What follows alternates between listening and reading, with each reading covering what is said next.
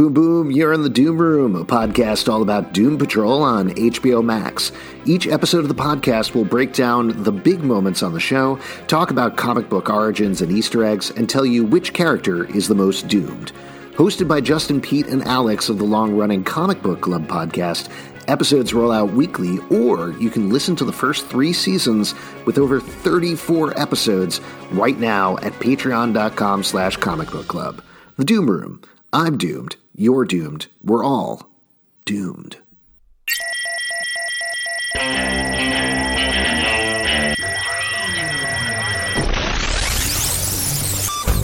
What is up, everybody? Welcome to Comic Book Club. I'm Alex. I'm Justin. I'm Pete. And we are coming to you from a couple places on the internet. We're live over on YouTube, the Tube. We're live here on Crowdcast. Or maybe you're listening to us later on wherever you get your podcast, wherever that is. We appreciate it. And we have a great show for you tonight. Uh, but Yeah. before we get into it, Yeah, Uh, I just Pete- wanted to quickly. Pete ser- mentioned he wanted to talk about something. Yeah, I Um, I, just think wanted- I know what it is, and I just want to say I framed it up as he's playing with fire here. We'll see if he gets burned. Take it away, Pete. Okay, great. I just wanted to Am circle back. No, no, I just wanted to circle back around to uh Zalben's being a piece of shit, demanding Gabriel Rodriguez, an unbelievable artist, who was nice enough to include us in his art. Uh, that he isn't churning out things fast enough, and he had something to say. First of about all, it Pete, I want to say thank you for presenting this without context or explanation. Uh, That's Yes, That's how I. Best- That's how I that, roll. That helps That's your case right roll. there. That helps how your case right there. So we taped a podcast about Locke and Key: The Golden Age, the new volume that came out today, actually in bookstores. It's up in Locke and Key Unlocked over in that feed Gotta over get there. it. It's amazing. It is. It's fantastic. It's we talked about it. Just a warning, a huge spoiler warning there because we really do get into the content of the Yeah, we'll book. the Uh, but it. it's phenomenal to talk about. Uh, we had, I think, a fun running joke there where we were talking about Yeah. how it took them 10 years to put out the stories. And we're like, come on, pick up the pace, Gabriel. Hurry it up, Rodriguez. Yeah, hurry it up, hurry it up.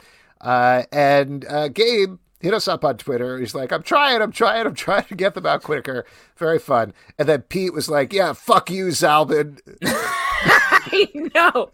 I was like, Gabriel's playing along, playing along with the joke. Mhm. He uh, clearly is a hard worker. We're having some fun, and Pete's like, "Yeah, Well, and I'll mention it's interesting. This comes hot on the heels on a huge flap that happened on Twitter recently that was also very serious, where uh, Matthew Rosenberg posted something. and Bergie. Pete, Ah. Pete responded Oh. to him. Pete responded to him, said, "As everybody knows, aka Bergie, uh, we always back you up." And he responded, being like, "What are you talking about?" I don't think you know what AKA means. right? Uh, I don't think you no, know I think I- it's no, more you- the Bergie part. He doesn't. the Bergie part. Just It was like clear, he and knows everybody calling him that. No, no, the thing I, that he took said that to me, as in, like, I don't think, you know, since nobody calls me that, I don't think you understand what that means. That's And what he Pete panicked. You you straight up panicked. You were like, "Oh no, Bergie doesn't like me anymore. What do I do?" Mm-hmm. You deleted your Twitter account. You sold Twitter to Elon Musk for forty-four billion dollars. said. That's And right. people Total haven't even been move. reporting on how much Pete was involved in the sale of Twitter to Elon Musk, heavily. Yes, but he was joking as well, and it was fine. And then Jen Grunwald, one of our favorite editors at Marvel, also jumped piled on you. pot. Yeah, that was and not Pete just backed off again. Nice. Total, total. he fear backed up the truck, which is what Pete does, no doubt. Uh, But I Pete, think- oh, yeah. Elon Musk. How often does he call you for his moves when Yeah. like he's moving through SpaceX? I know you were the one like X, like X Men. He was like, okay. Mm-hmm. Um, Did you know the original name of the com- company was Tez LePage? Um. So, uh, Justin, uh, congratulations on being an uncle. Uh, thank you. Yes, I, you Pete drums from news item to news item without explaining it and getting sort of into our personal lives in a lot of ways. But yes, my brother just had a baby uh, yesterday. It's huge. Um, it's huge. His The baby is huge. The baby's huge, too big. Um, I'm sure he'd be excited to have uh, his birth announced on Comic Book Club, the best spot to announce um, a baby being born. But yes, uh, the, the kid is here. oh, that's exciting. Oh, right off camera. Yeah, I am. They brought him right over. They're like, I'll do the tests myself. He's right here in this dank basement that I call Oh. home. Also, uh, Pete, uh, how is uh, you were auditioning uh, to be an anchor on CNN Plus, right? How was that going? you you came in and were like, top story, I don't like it, and next up, here we go. And they shut the whole thing down. Shut the whole thing down, man. A couple of items of business here that I'll mention. First of all, as we've been doing for a while here, we have had Brett Macris, aka Stray Bullet, Stray our Bullet. CBC chef, has been curating cocktails for us every week. This week we are back to the Gotham City Cocktail Cookbook by Andre Darlington, and we are doing the King Green, which is a King Croc cocktail or crocktail, if you will. Here for Uh, so this is it's the King Grain is white rum, lager, lime juice, and simple syrup, and it's delicious. It's real good. Oh, That looks I- like a good one. I'm curious. I didn't get to make it um, uh, today, but the addition of the lager, I'm curious about. I so I went. I picked this up at the store. I have a Ebbs Lager Number One from here in Brooklyn, Ooh, look uh, at the which is pretty Oh, good. a little- Yeah, little- it's little nice. It uh, tastes like college. I'll throw that out there. What does But- that mean? You know what it means. No, You know, hey, bro. Hey, bro. You know what it means. When you ride with Zalben in college, you ride hard, and that's drinking some lagers, and you know what else? Tastes like stuff. dusty books in the Cornell Library. What does it taste like? You and I clearly had very different college experiences, I guess, Pete. But my I my wife, who tried this, who doesn't like My beer at wife. all, my wife, great reference, uh, thought this was great. She really liked it. She doesn't like beer, but she was like, "Oh man, uh, I'll have one of these too," which I was very surprised about.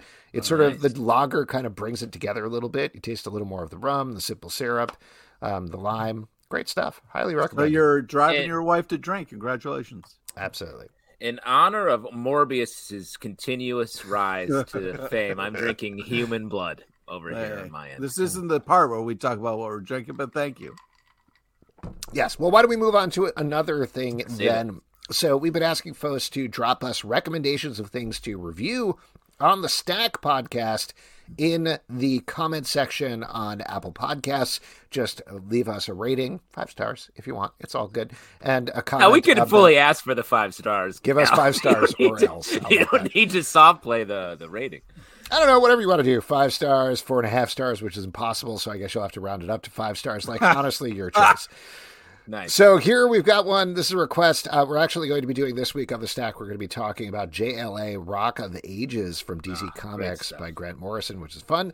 Uh, but we got a new one here. This is from uh, our friend Jolene on iTunes. A fun time for years, plus a recommendation. We've been listening to the show. It feels like forever now, and it's consistently Yes. enjoyable and has a great Slack community too. They read and talk about so many comics and answer live questions on a weekly basis. It's amazing that they have time for other stuff. Uh, the secret is we don't. we don't. I'd love to hear you read and review a story that greatly influenced me as a kid Catwoman the Cat File by Chuck Dixon and Jim Yes. Wow. There Love some Chuck Dixon, a writer that doesn't get a lot of play, but was just a yeoman when it came to making comics back. then. Yeoman. So there you go. We won't. Kevin's comment here on One Crowdcast is star. one star. I'd love to see them do it. Yeah, Yeah. please don't do that. Maybe we Yeah. won't read that comment. One star. I'd love to see them review Shutting Up for a while. How about that? but thank you for the suggestion. We won't review it on this week's Stack podcast, but we'll probably do it on next week's Stack podcast. And folks, we are going to move over to our guest for this evening. Evening, he's an amazing artist and one of the co-creators of the Manhattan Projects, which you probably know well. But he has a new project Yes. on Zoop called Ax Wielder Jon that looks awesome. Very excited about it. Uh, it actually just launched, I believe, earlier today and is already a runaway success. So I'm excited to chat about it. Uh, any second now, we'll have Nick Pitarra here in the stream. yeah. Yeah. It's very exciting that it's doing so well. The uh, the video on uh, Zoop looks amazing. Yeah, uh, while we're waiting here for Nick to come in, we can mention we've had a couple of guests from Zoop over the past couple of weeks. This is a curated platform, kind of like Kickstarter, kind of like Indiegogo, but uh, they work directly with creators and recruit them, I believe, or curate them at the very least. Um, we could probably find out more from Nick about that. It's a great idea. That's a Yeah, great idea to ask the ask the questions. Yeah, Yeah. you might have to cancel and then a- ask them again uh, if it is not working. Mm. Well, Pete, tech Oh, head okay. over here. Well, that's what he did last time, and then it, you know, it worked. I love uh, the you've you're part of the machine now, Pete. Yeah, you're our producer. Congratulations. Yeah, you're the Um, line. co- it's funny. I, I co-producer. work as I work Co-producer. as a producer, and uh, Pete, you're the actual line producer of this show. I'll take it. I'll take it. Sure, yeah. I'll add Yeah. to my credit. Uh, tell you what, I Line am going to do what Pete just recommended. I'm going to remove Whoa! him. Yeah, this, Pete is, was right, man. this is weird. This does work sometimes. The Pete, you got any lunatics other have tech finally suggestions? taken over the tech at the asylum. Ah, there we go. Wow, Pete had Hey. it right. Hello, Nick. How are you doing? How's it going, guys? Sorry about the technical issue. I accepted it, but then it didn't let me in. So hey, no worries, man. No worries. We got our, our main man PLP here fixing shit. Pete used to work at the Apple Store, so he knows what he's talking about. Yeah, I was at the fruit stand. But listen, man, uh, first off, congratulations on this. This looks unbelievable. Uh, I watched the video before. It's such a cool, badass idea. I'm rocking my He-Man shirt in honor of it today. Uh, but why don't you tell the people a little about a little bit about it? Uh, well, I have a new book. It's a 148 page oversized hardcover. It's called Ax Wielder Jon. It's my uh, writer artist debut. If anyone knows who I am, they probably don't, but if they do, it's uh, I worked at Image for about 10 years, and uh, mainly the biggest book I did was Manhattan Projects with Jonathan Hickman. Great book. Which was Yeah. Know it well. Yeah, it's a, it was a pretty good book. We did well on it. Sales went well. We made the New York Times bestsellers list, and I got nominated for an Eisner on it.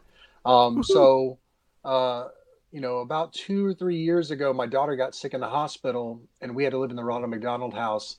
And uh, when when I was there, I was had a lot of time to doodle and a lot of time just to sketch out ideas in my sketchbook while she was healing up.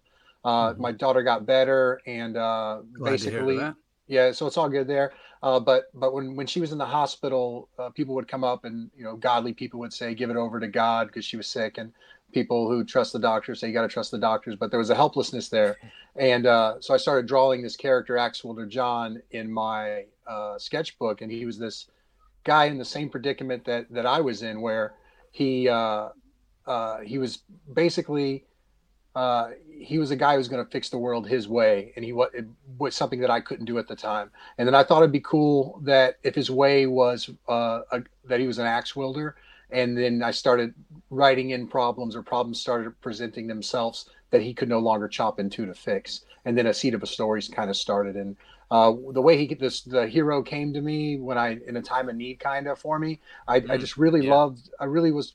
I really wanted to honor the fact that he came to me in a time of need.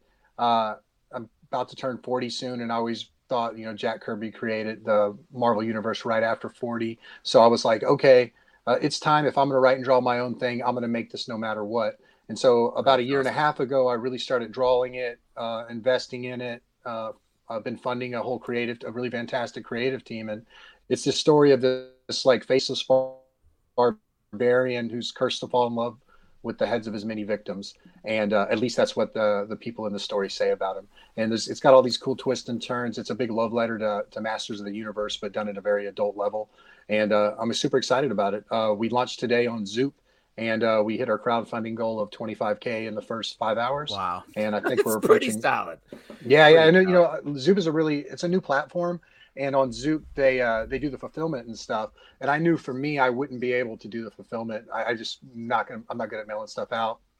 So when they showed up, I thought they were really the answer that a lot of creatives needed to enter the crowdfunding space. And uh, I was looking at them for a while. I talked to Hickman, who's a you know kind of a mentor and a good friend, obviously co-creator, and he was going to use them for his Substack books. So um, when it came time to go, I talked to them. Uh, Kickstarter reached out and offered me their premium spot, so I had to make a choice between the Kickstarter Oh, premium wow. spot Oh, or wow. Zoop. And uh, I ended up going with Zoop. I, I like those guys a lot, Eric and Jordan, who run it. And uh, I just felt like it was a good place for me to dip my toe in the crowdfunding space. It was a kind of a big gamble since they're a new platform, but uh, it's working out fantastically uh, so Yeah. far. You know, really thanks to guys like you who, who allow me to come on their shows and uh, expose the product to their audience uh, has made all the difference in the world. So uh, I appreciate you guys having me on today. It's the hardest part of making the book. It's easy to sit here and draw in my room all day, but it's hard to get out there and promote yourself. So uh, thank Wow. you for. we have the me- opposite experience in our lives. This is easy for us. Doing anything else is hard. Um, you know, not to get too personal about it, but it seems to me that at least part of the inspiration here is you have some a character who can attack his problems physically. Um, when you were in a space when you could not do that, do you feel like that was part of where that inspiration came from? Yeah, that was the, the craziest thing. Uh, the famous uh, French artist Moebius or Jean Giraud, he had this saying about drawing, and it was um, that an artist encodes reality. And I, I really like that um, explanation yeah. of art because to me it meant delineating uh, the world around you visually into your own hand, your own line, your own craft. What I realized when I started writing, it's like 10 times as much in writing. You are always writing little bits of your life or little bits of your story and whether you know it or not you'll read it later and you'll realize that there's this almost metaphysical interaction with the with the fiction and the reality and i think uh, hickman talked about it when he was doing his ff run he's like everything i'm writing is father and son stuff right now. I must be i must be going through something you know? Uh, and uh, I, I did i did realize that early on.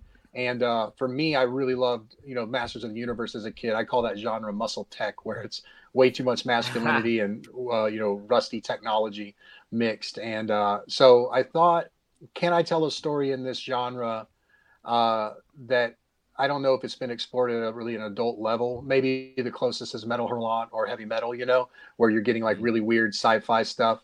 But then I, I wanted the story to have some heart because of the way the, the character came to me and how I came up with it. So for me, it was a is a it's a book. It's a it's the ultimate passion project for me. And uh, like I said, I've sunk a ton of money into it and I was rolling the dice with Zoop, and uh, it's working out great right now. So on the first day, we're, we'll probably be over 30k soon, and uh, I'm excited. It's 148 oversized hardcover, and some of the details about it are I only got 14 pages left to draw, so I try to wow. bring it to the market complete. Uh, every panel is its own 11 by 17 page. So it's most wow, in comic dang. books, most pages with panels are 11 by 17. Well, I took every panel and put it on its on its own board, and so I've been giving myself oh, the man. assignment of doing wow. a, a, panel a day, which is actually a whole page a day. And so I've been working that way, and uh, I'm almost through now, and uh, I got a great creative team. I just went out and hired the people I wanted to work with. So uh, Chris Stevens, I got to give a shout out to. He's my editor, and uh, he's really gotten to the story beats with me and helped me iron stuff out as a new writer. And uh, Michael um, Garland is my colorist, and he draws too, and he knows form so well. He heightens the art. And we got Farron Delgado on um, the lettering, who's doing these really fantastic um, uh, sound effects, uh, incorporating to the art really well, which I'm really digging. So yeah, I'm, I'm super pumped. So wait, you have so how many pages? If every panel is oh, 11 by 17, very good how, what's your page count at right now? Because that sounds weight. insane. I've never heard of that. Someone working that way before. I can tell you the weight of them exactly because I had another my art rep recently. It's a, it was 18 You're pounds. them every day. 18 pounds of pages. I had to I had to mail them out. It cost wow. me a, a, few hundred dollars to get them out to my art rep in California. I bet. Wait. Man. Um, but yeah, so it, the stack was probably I put a muscle man figure that was three inches tall next to it, and it was probably closer to six inches. You know. Uh, um, so wait, what, just to keep going with this. So presumably then you have multiple. You know I mean?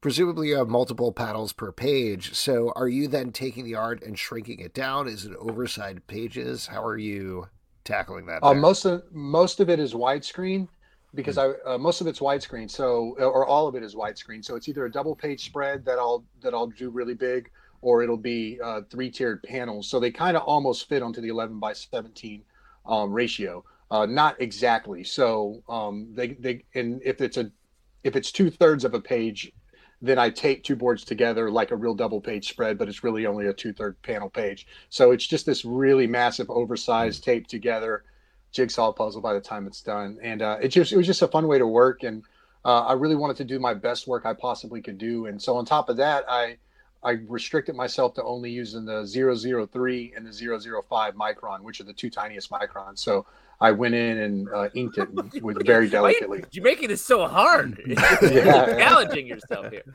I figure I can't Fine draw lines. better than everybody, but I'll draw bigger than everybody. You know? Yeah, I, mean? I like that. Nice. I, can walk down Artist Alley and say mine's bigger. I feel pretty good. oh my god! There it is. Oh, uh, very. God. That sort of fits with He-Man. Uh, just the yeah, general uh, exactly. uh, ethos yeah. there. Um, so what what do you love about He-Man that made you sort of uh, run through that genre with this? this well, when I was a kid, I loved I loved action figures so much, and uh, I had this angst at twelve or thirteen. I didn't want to give them up. You know, you're getting too old, And uh, there's lots I love about He-Man. You know, I think it's very interesting. Like there's a, a very romantic take where Robert E. Howard wrote him in words, and then guys like Frazetta painted him in paintings, and the spirit is captured in a new vessel. Arnold uh, Schwarzenegger was going to be him, and so he sculpted his body his whole life, and so he's like a you know an icon. And then people are you know I'm in I love the arm wrestling stuff, and uh, some of my buddies arm wrestle with the Arnold Classic, and you know, he's like their oh, hero, wow. right? And then uh, it it it transfers like the I'm speaking of Conan and not uh, He Man yet, but then when Mattel was getting that license, uh, and they got the the Conan license, it was way too violent, and Star Wars was popular at the time, so they just shelved Conan so it couldn't compete with them, and then they combined bits of Conan and Star Wars together to make Masters of the Universe to sell to kids, and then that's what I fell in love to, and I found my little machismo characters with. And then what's interesting to me is now I get to delineate it back in comic book form and so I, I, love the I love thinking about the spirit of you know whatever weird masculinity, uh, power fantasies floating from vessel to vessel and being in that lineage with uh, with this book. So that's kind of cool. And then speaking of um, just toys in general, I had that angst at 12 or 13, and I didn't want to give them up. And luckily, I had two younger brothers, so I get to you know make excuse to use their toys. But then as I learned to draw at 17 or 18 and it has started getting gigs in comics you know 25 26 and getting you know at the some some little work at the big two little work on ninja turtles. I realized that now it's socially acceptable for me to play with my toys again if i draw them you know? It's just like the skill set of me drawing them in the 2d form gives me a pass to be a big kid again. And i really loved like getting my childhood back when my career kind of took off. So yeah. That's awesome. It's very funny the history of he-man that it was like well we want to do conan but we're gonna do he-man I guess we'll name it He Man because it's pretty close to Conan, it's, but it's nonsense. Um, real quick, around the horn, favorite He Man characters and outside of He Man from the whole Master of the Universe.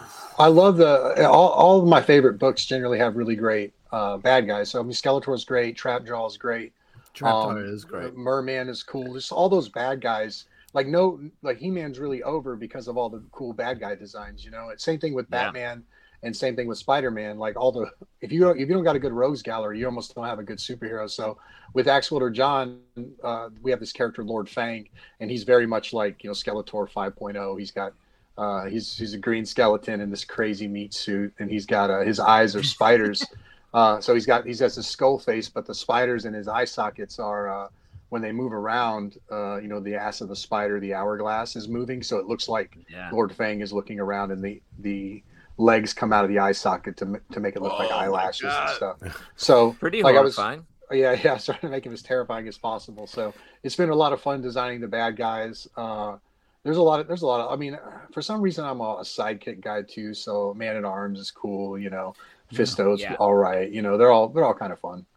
Well, wait, while you're talking about the look of the book, I, would love to just hear you talk generally about like the main character is pretty gnarly himself. The world itself is uh, pretty raw uh, to the point that he has no nose and his skin is kind mm-hmm. of cut open. Uh, what was the inspiration there? How did you tackle all of that? And what was what was too far or not far enough?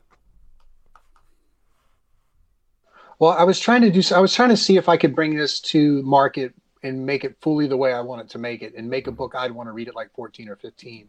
And uh, speaking of Moebius and uh, Masters of the Universe, uh, he actually did do some design work uh, on the Masters of the Universe movie. Uh, the the Frank Langella Skeletor when he was all gold at the end, that was a Moebius design, and the wow. Dolph Lundgren suit was actually designed by him too. I actually am an original art collector, and I own the Moebius uh, original of his first Dolph Lundgren suit design. So oh, uh, wow. what, what wow. I thought, what I thought design wise, I was like, Moebius isn't around anymore. He's a huge influence on me. You know, you know, I'll be a watered down Kmart version of him, and maybe I can make that He-Man comic that I have always wanted. And then specifically with Ax Wielder Jon's face, I want it to be as gross as possible because I want to shine a different light on him. You know, I, I want to, I kind of want him to be prejudged so when the storytelling beats turn and you, see, I love the idea of, uh, and it, it comes from the movie, it comes from life, but it comes from the movie Unforgiven, where people are talking about you and then and things are said about you based on what you look like if it's english bob or if it's uh, sorry for dating putting a 30 year old movie out here but no, you know, like, don't um, worry about it. but uh but like but then you you see them in action and something different changes. The beautiful thing about eastwood's character and william money the whole movie people are saying things about him based on a past and a, a, past that he's you know wants to overcome you know unforgiven and uh, he always just says yeah or no or uh, whatever and he, he shrugs it off until you know one of his friends gets hurt and then he starts drinking whiskey again and his you know his evil powers come back so uh, i really want that with jon specifically with his face design i wanted him to be repulsive but uh, I really like. There's this UFC fighter named Don Frye, and he's got this big mustache, very Tom Selleck esque. And uh, I like the sight gag of Jon being and the whole comic being overly machismo and then breaking the most masculine thing on his face in half. It was like a sight gag, right? I'm going to break his masculinity. And Jon definitely gets taken da- down a peg in the book. So no one's going to know that reading it because I'm playing it very serious. But to me, it was a funny sight gag to break his mustache in half. And then I was like, yeah. I might as well just take his whole damn nose off and draw a scar down his face. And then I got my distinctive hero. So, and then I got this great uh, cover artist. Uh, his name's Das Pastoras. And he's worked with Jason Aaron in America, but not many people. But he's worked with Jodorowsky uh, overseas uh, on the Meta Baron stuff, and he worked at Metal Hurlant, and he's this fantastic Spanish painter. Um, and I he was available, and I spoke to Jose Villarrubia, his rep, his rep, and his translator, and I was able to hire him to do the first three volume uh, wow. painted covers. And I wanted him to feel like realistic, so he has like like I wanted him to feel like he exists in this world and not just through my cartoony hand because I know I'm cartoony and a little silly with my work, but I wanted him to feel really present to a viewer, and I really wanted that on the hardcover. So whenever if it's in a store, you know, you walk past it, you're like, "What? This is a hideous thing." But then if you read the book, maybe he's not as hideous once you get to know him. You know, yeah. that's what I really wanted to. He seems to like show. he could be nice. I mean, in the the sort of motion comic video, it's pretty aggressive, but he's got a spark in there. Seems yeah, like a yeah. friendly dude. I mean, sort talking about that, you have uh, quotes from both Geof Darrow and Frank Quitely on there talking up the book, which seem like very direct influences for your art, particularly in this project. Um, who else were you drawing on? I mean, I know you brought up Moebius, you brought up uh, Jodorowsky and other people. Um, who who were the specific influences from this? In- I mean, Frank Quitely's a huge, excuse me, he's a huge influence. He's the reason why I picked up a pencil when I read his Authority at 17 I oh, just oh, yeah. love I love the Midnighter and loved Apollo and loved how violent they were. I had no idea that comic book characters could be gay and be uh, violent and kill people because I was such a new reader at the time, and that made me like, man, comic books are awesome, man. I want to draw, you know, I want to draw. so then I I started drawing and taking it seriously then, and then uh, I found Moebius and the Moebius Tree of Artists, which Geof Darrow and uh, and then this other guy named Seth Fisher, who I really love, who's of course oh, yeah. passed away.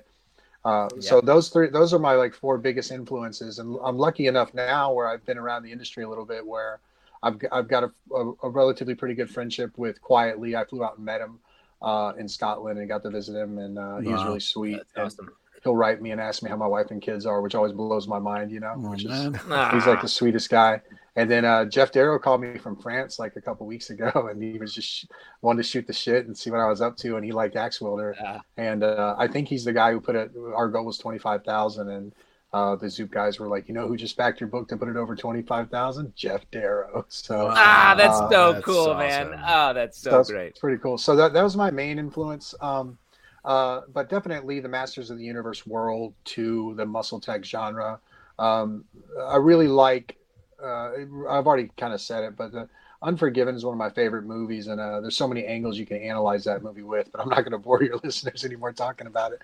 But uh, but it's my favorite movie, and there's just a lot of themes in there that I wanted to explore, and uh, that kind of relate to my life now as as a as a father and as um, at least a little bit more of an adult as a father. and I wanted to explore those uh, in comic book form, and I, I really wanted to do my version of my comic book my way. So I ne- I've never pitched the book to a publisher.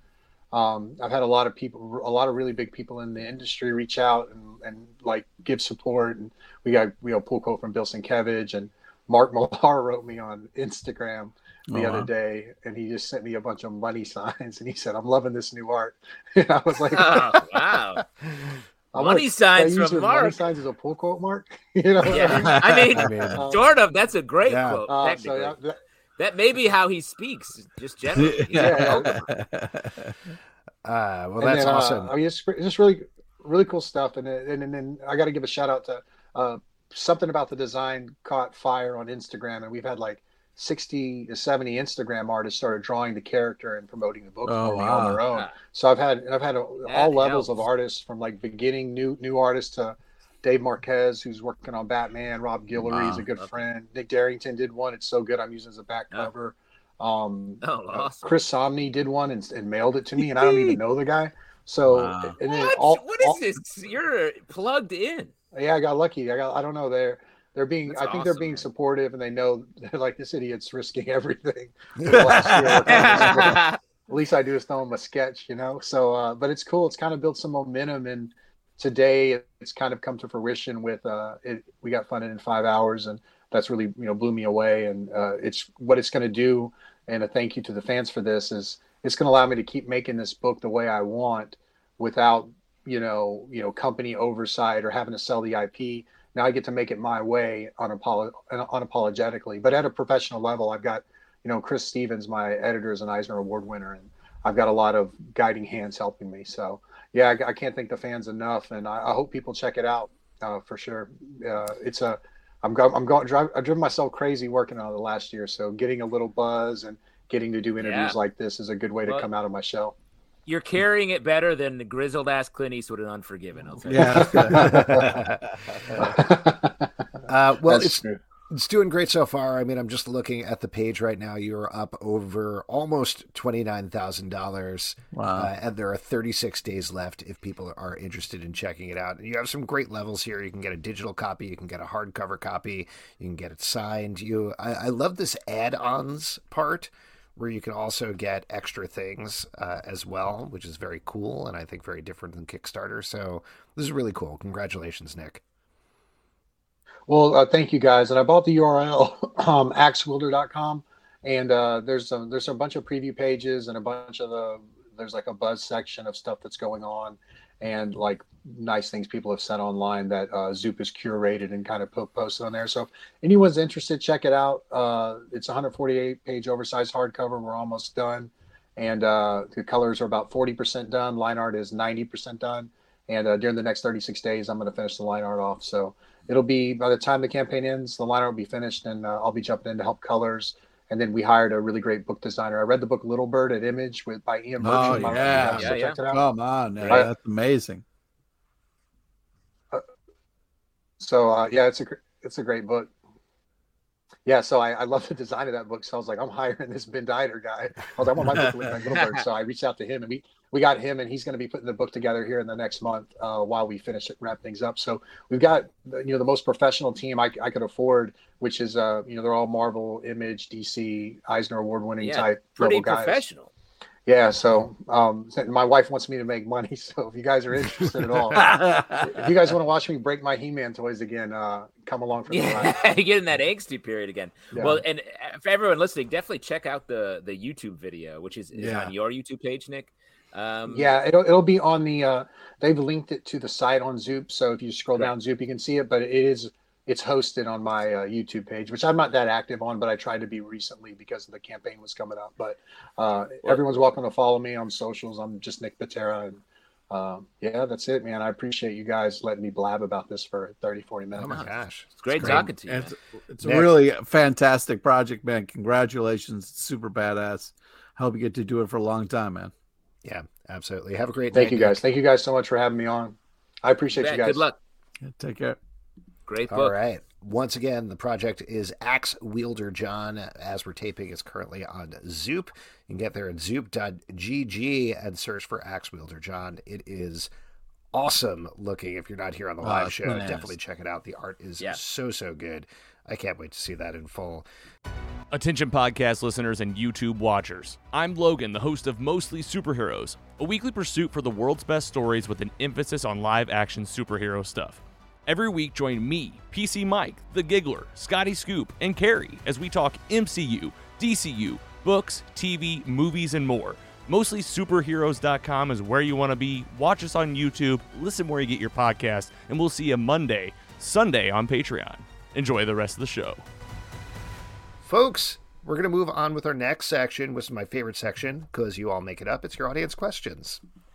Yeah. Hey. Yeah. Yeah, and for audience questions, all you got to do is drop a question over in YouTube in the uh, comment section there, or ask a question over on Crowdcast.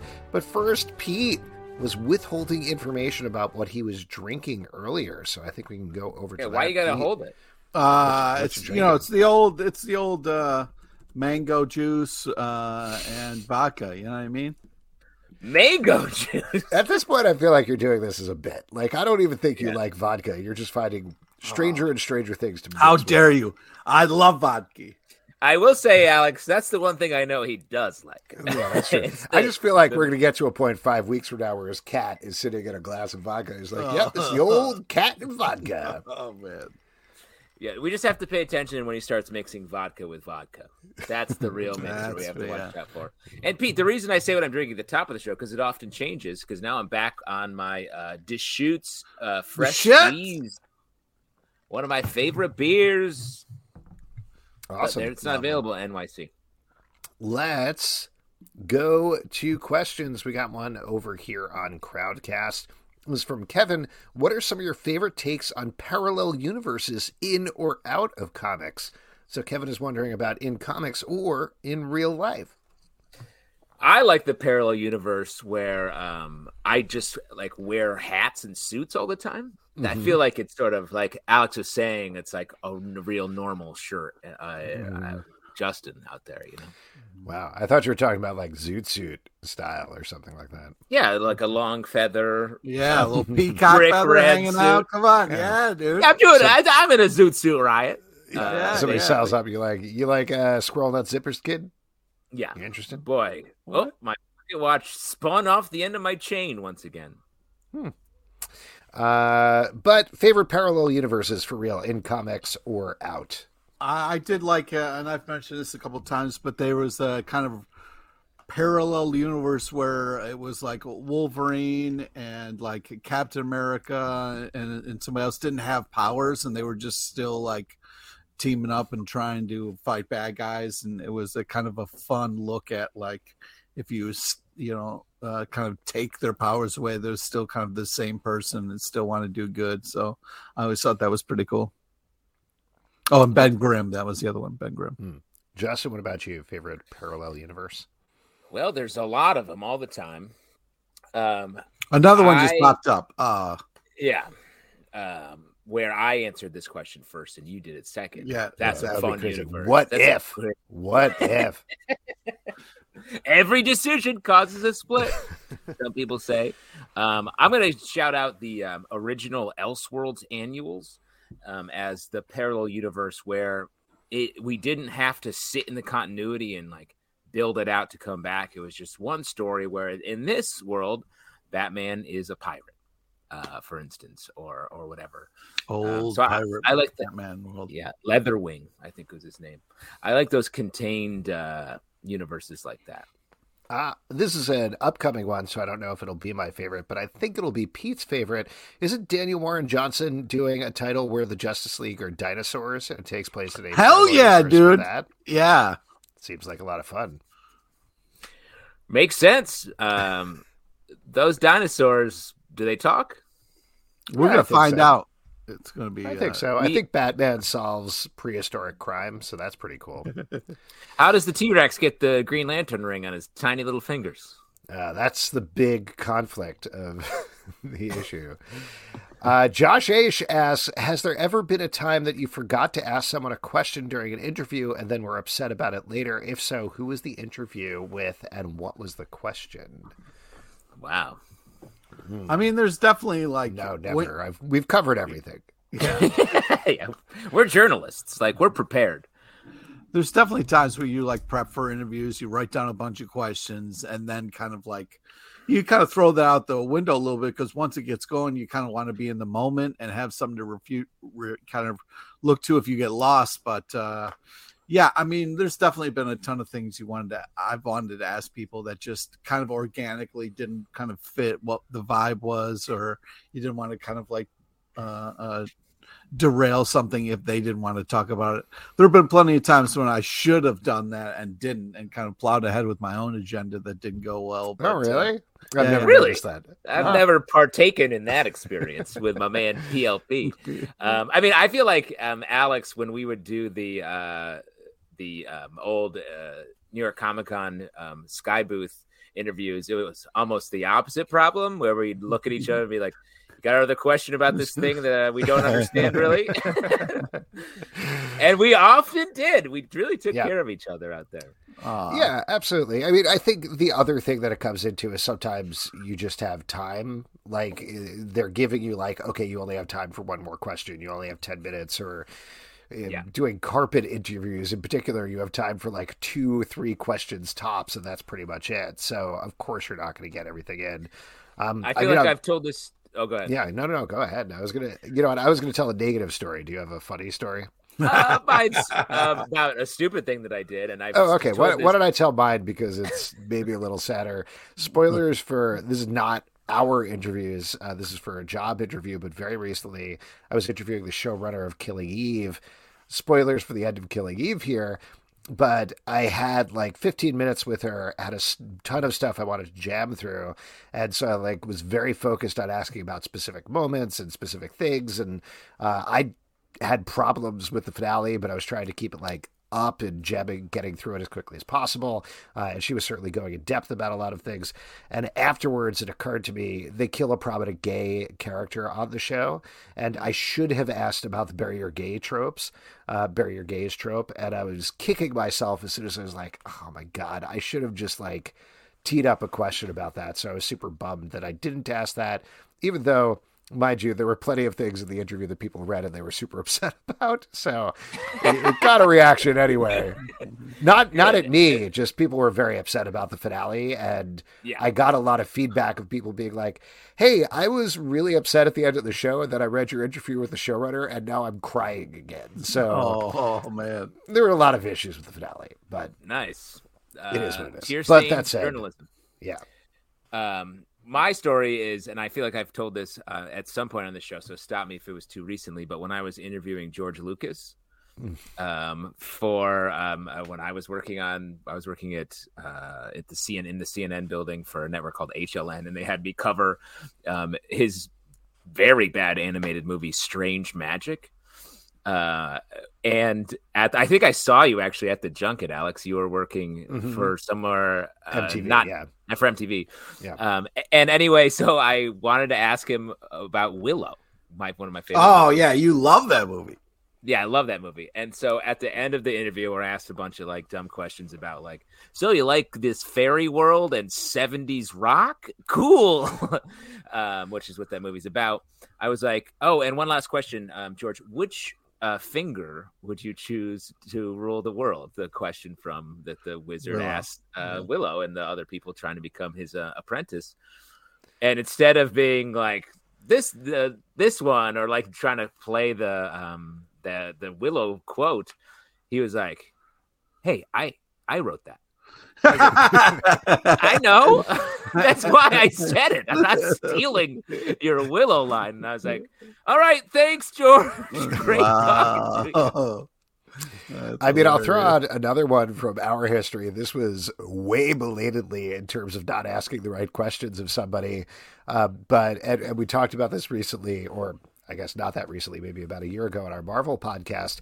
But when we were covering The Incredible Hulk, not the Ang Lee one, but the second one, the Marvel movie. I was looking back because, like, I vaguely remembered we had done an interview working for Newsarama uh, about the movie, and I found it. They actually had it on video on YouTube, and I at that moment, like it all came crashing into me because I was like, okay, I remember we were super excited because Tim Roth was there. So yeah. we're going to talk to Tim Roth, the Abomination. Gale Anne Hurd was there, the producer of Terminator and a bunch of other things. And they had another producer there who we weren't very interested in talking to. Yeah. And so we had all these questions for Tim Roth, all these questions for Gale Anne Hurd. And watching the video again, I was like squinting at it because it's terrible quality. And I was like, that's Kevin Feige. yeah. We had Kevin Inspired Feige there. Inspired him by, we pushed him by ignoring him yes, to really exactly. create something He's like, I'll show those nerds. and he did. And And he Sure did. did.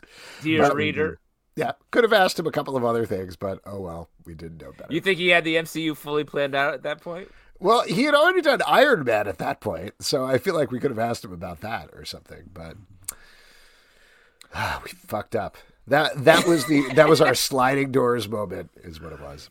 It was certainly that. Jolene asks, "Who's a pulp era hero you would get? A, oh, you wish would get a live action reattempt? Ooh, a pulpy hero. Um, you want to the I shadow? don't know. The the Billy Zane Phantom movie was pretty much Phantom. perfect. Yeah, I was going to say that was perfect was- though, so yeah, I wouldn't change a thing. yeah, no. Anytime you hear Billy Zane, you think perfect. perfect. Give it to Zane. Yeah. Uh, the Shadow, the Alec Baldwin Shadow, was also perfect. Yep.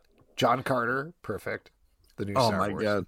Yep, of course, the new Star Wars. I Flash Gordon's a great answer from Stray Bullet there, um, because that movie is better than the ones we've just listed. but Flash! Super Ah! weird.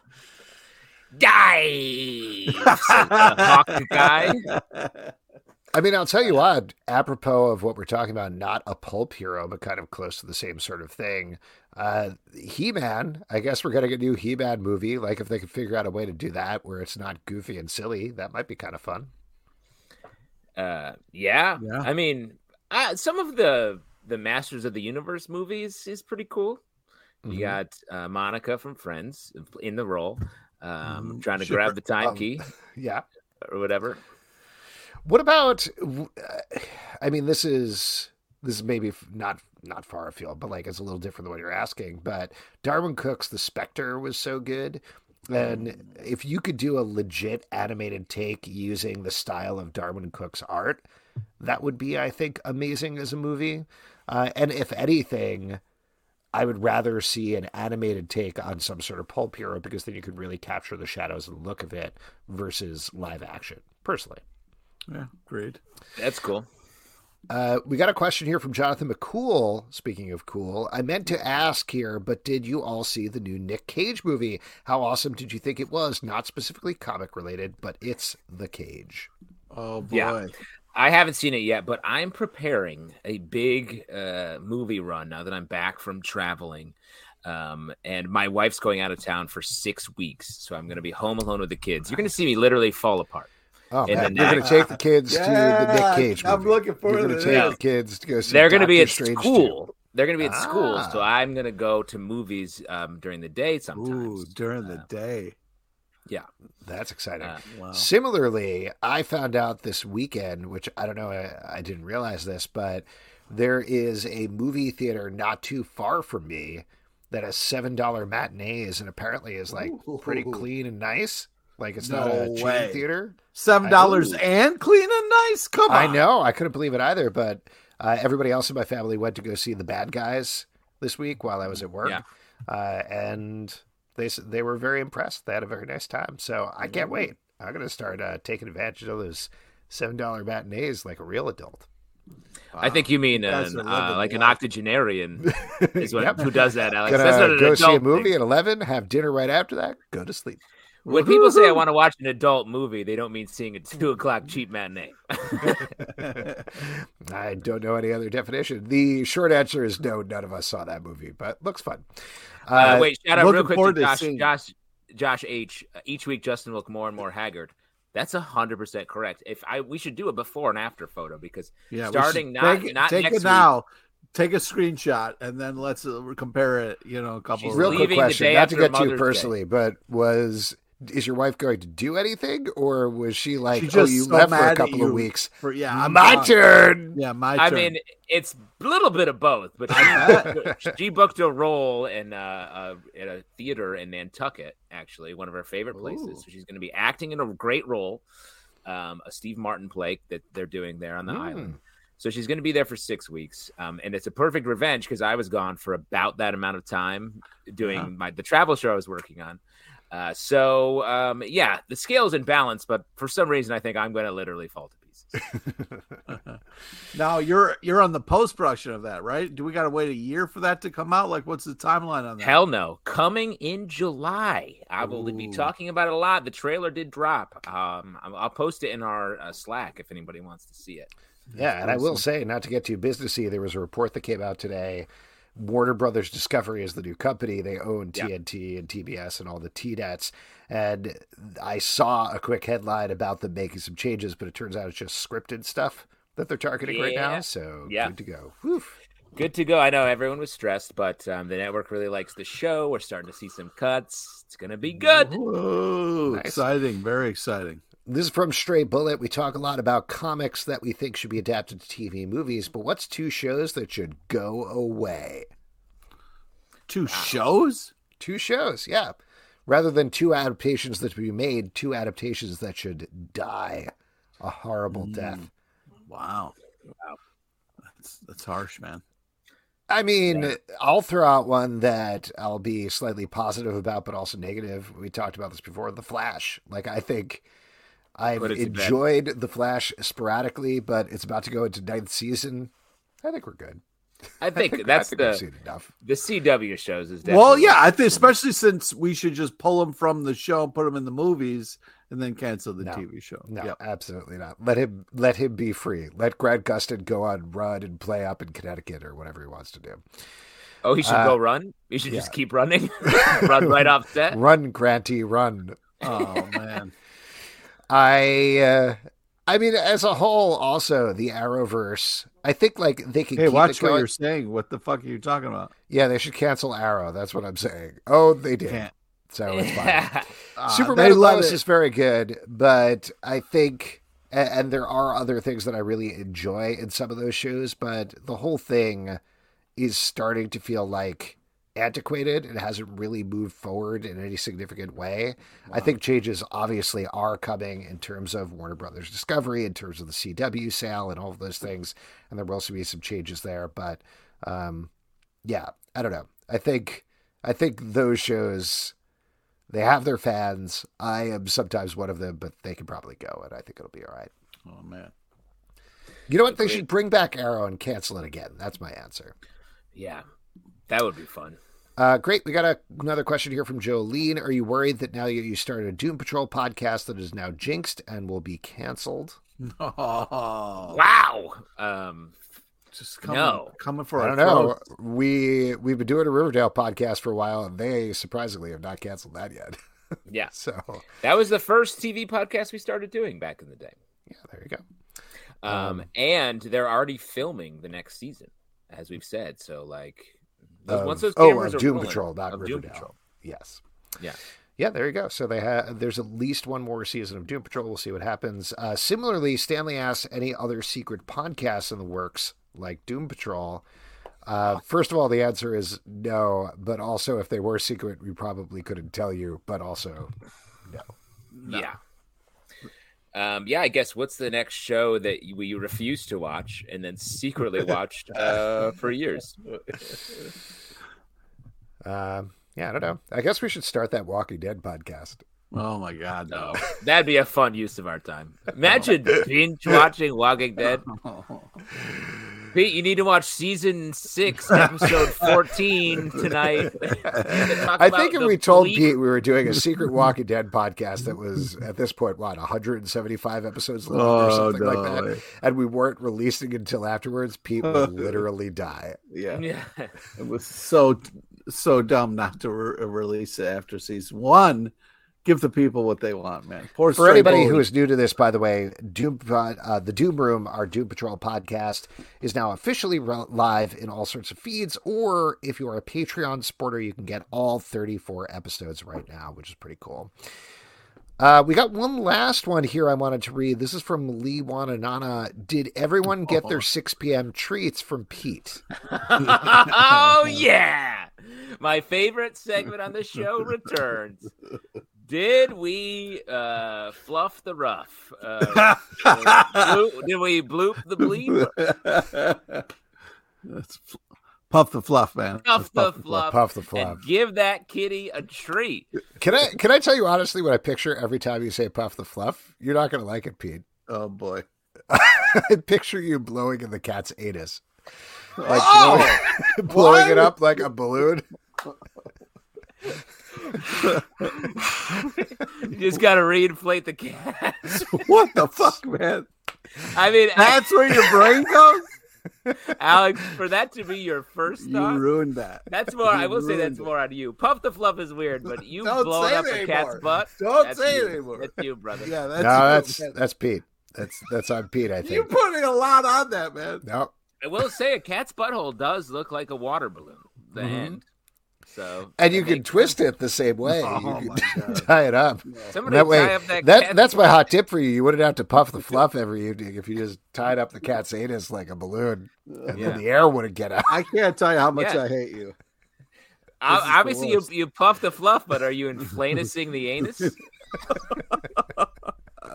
This is the worst. Oh my this, God. Pete, this is your life. It sucks, man. Anyway, let's get to the real question. Did you give the cat the treat, the 6 Yeah. p.m. treat? Yes, of course I did. What's the treat? What do you Blown mean? up asshole? What's the treat? for the cat? it's just a cat treat, dude. It's just a little tuna flavored cat treat. Nice. Yeah, but Um, did you give everyone else their 6 p.m. treat? What does that mean? Yeah, I don't Yeah. know. What about what about my 6 p.m. treat, Pete? I don't know what that would entail, nor do I want to know. I've got a couple of ideas. Would you like me to offer them up to you, Pete? I have a feeling he wants you to blow in his ass. To. I don't want to. No spoilers. No spoilers. yeah, no, it's fine. All right, folks, my that is God. it for your audience questions. we're going to move on to our next section, which is trivia. And for that, we're going to turn it over to Oh Pete man, yeah, yeah. Now that I can't Cat talk. Daddy, Oh my god. Treat king, Cat Daddy. All right.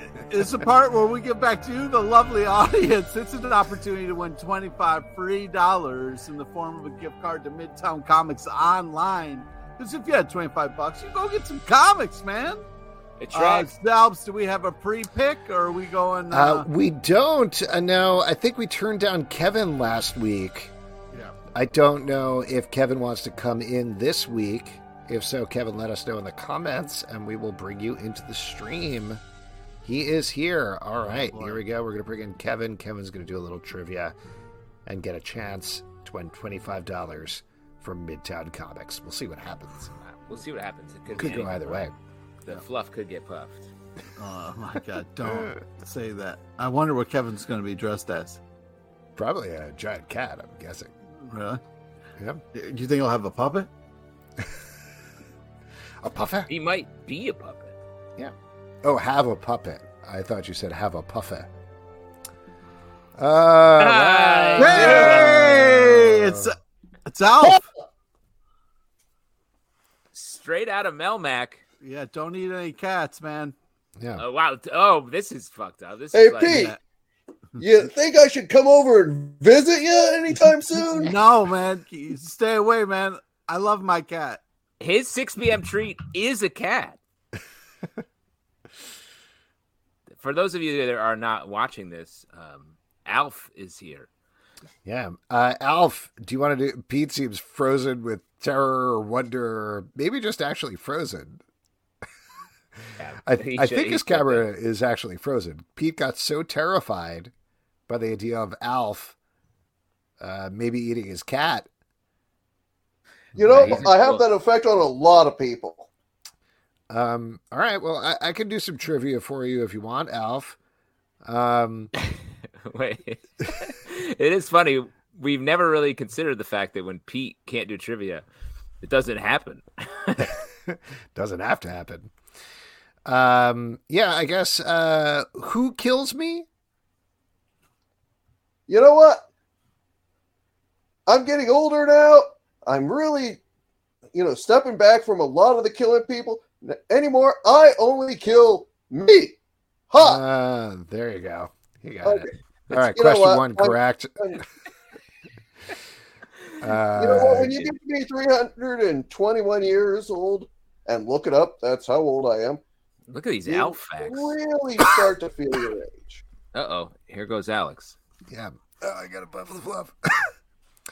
Uh, all right, question number two. In the first episode of Alf, the TV show, uh, a, uh creature that lives in the house with Alf becomes extraordinarily large. What creature is that?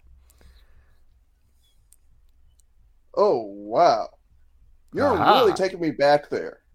Yeah. It's funny to ask this question to the person. Yeah, It's like asking me about like, hey, what did you do? I'll, I'll tell you what. A, a mouse. B, a cockroach.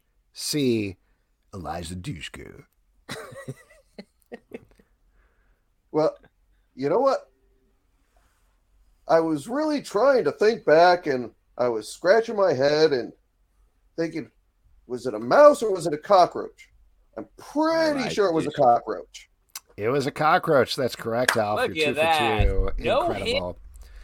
You know, That's I've it. never gone back and watched my old stuff. hmm It's You one of those do it. things where it's like, you know, a lot of actors, we just can't watch ourselves. Oh, I hear on. you. Oh, hey, Pete. We're already two questions into trivia. Sweet. Uh, we're doing a trivia based on Alf with a little bit of a tribute to the legend Eliza Dushku. Wow. R.I.P. Don't R.I.P. say R.I.P. She died d- during the taping of this show. Oh, come on. That's not cool. Don't put that out there. All right. Do you actually have trivia, Pete, now that you're unfrozen? Yeah, uh, sorry about that. I don't know what happened. Uh, but today's uh, trivia is a, a topical comic news and a small nod to the legend Liz Sheridan. hey, my R.I.P.. old co-star. You know, That's right. you know, you know she used listen to to date all three Dean, options. right? Sure. Please listen to all three options before making your selection. Here we go, Alf. Question number one Who is joining the team in Avengers number 55? Is it A, Daybird, B, Nighthawk, or is it C, Brian Dennehy? So it's either A, which isn't real, or it's B, Nighthawk. You know what? I'm going to go with, I think you said B. That is correct. Nice. Wow. All right, here we go. Yeah, Nighthawk is joining the Avengers. All right, here we go. Question number two DC announced its next big event. It is blank. Is it A, Shadow War Zone, B, The Friend Zone, or is it C, Christine Baranowski? Baranski? So it's either, yeah, Baranski's, thank you. Is it A, which is the correct answer, Shadow War Zone, or you could pick B or C? Pete, I'm thinking I'm going to go with A on this one. That is correct. The Great Shadow choice, Alf. War Good job. Here we go. Last one, Alf. Don't get cocky. In Devil's Reign Omega number one, who is teaming up with Luke Cage?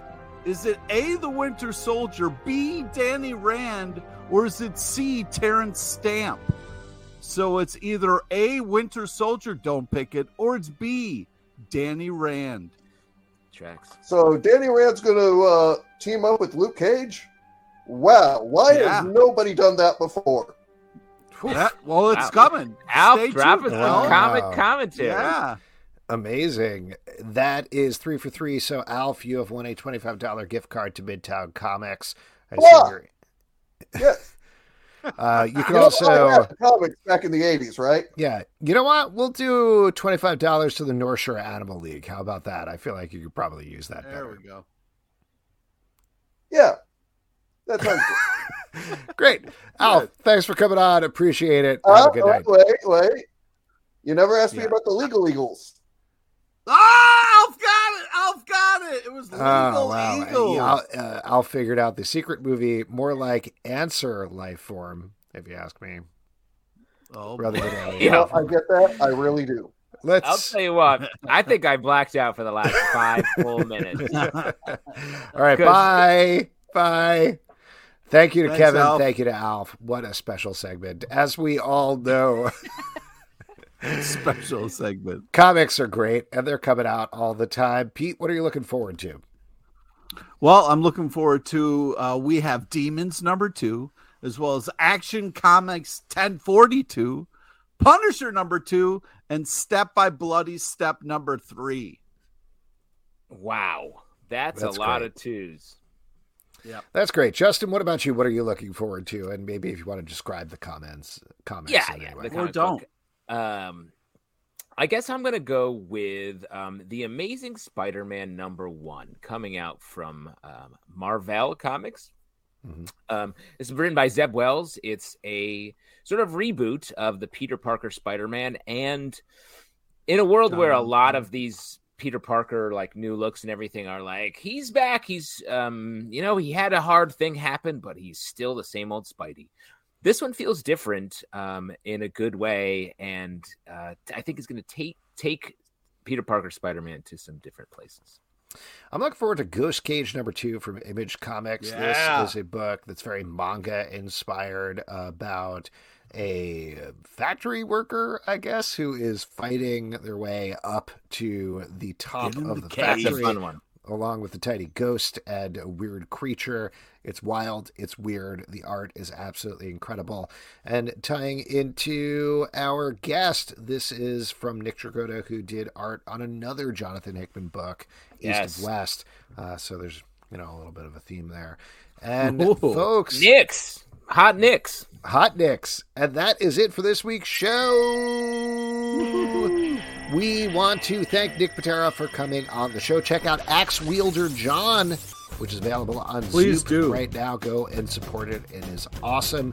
Next week on the show, we're going to have a bunch of great guests here. Neil Kleid is going to be back to talk about the panel. Neil! Also, Dean Haspiel and Vito Delsante are going to be back to talk about the Fox family values. So that should be a lot of fun. Fun show right there.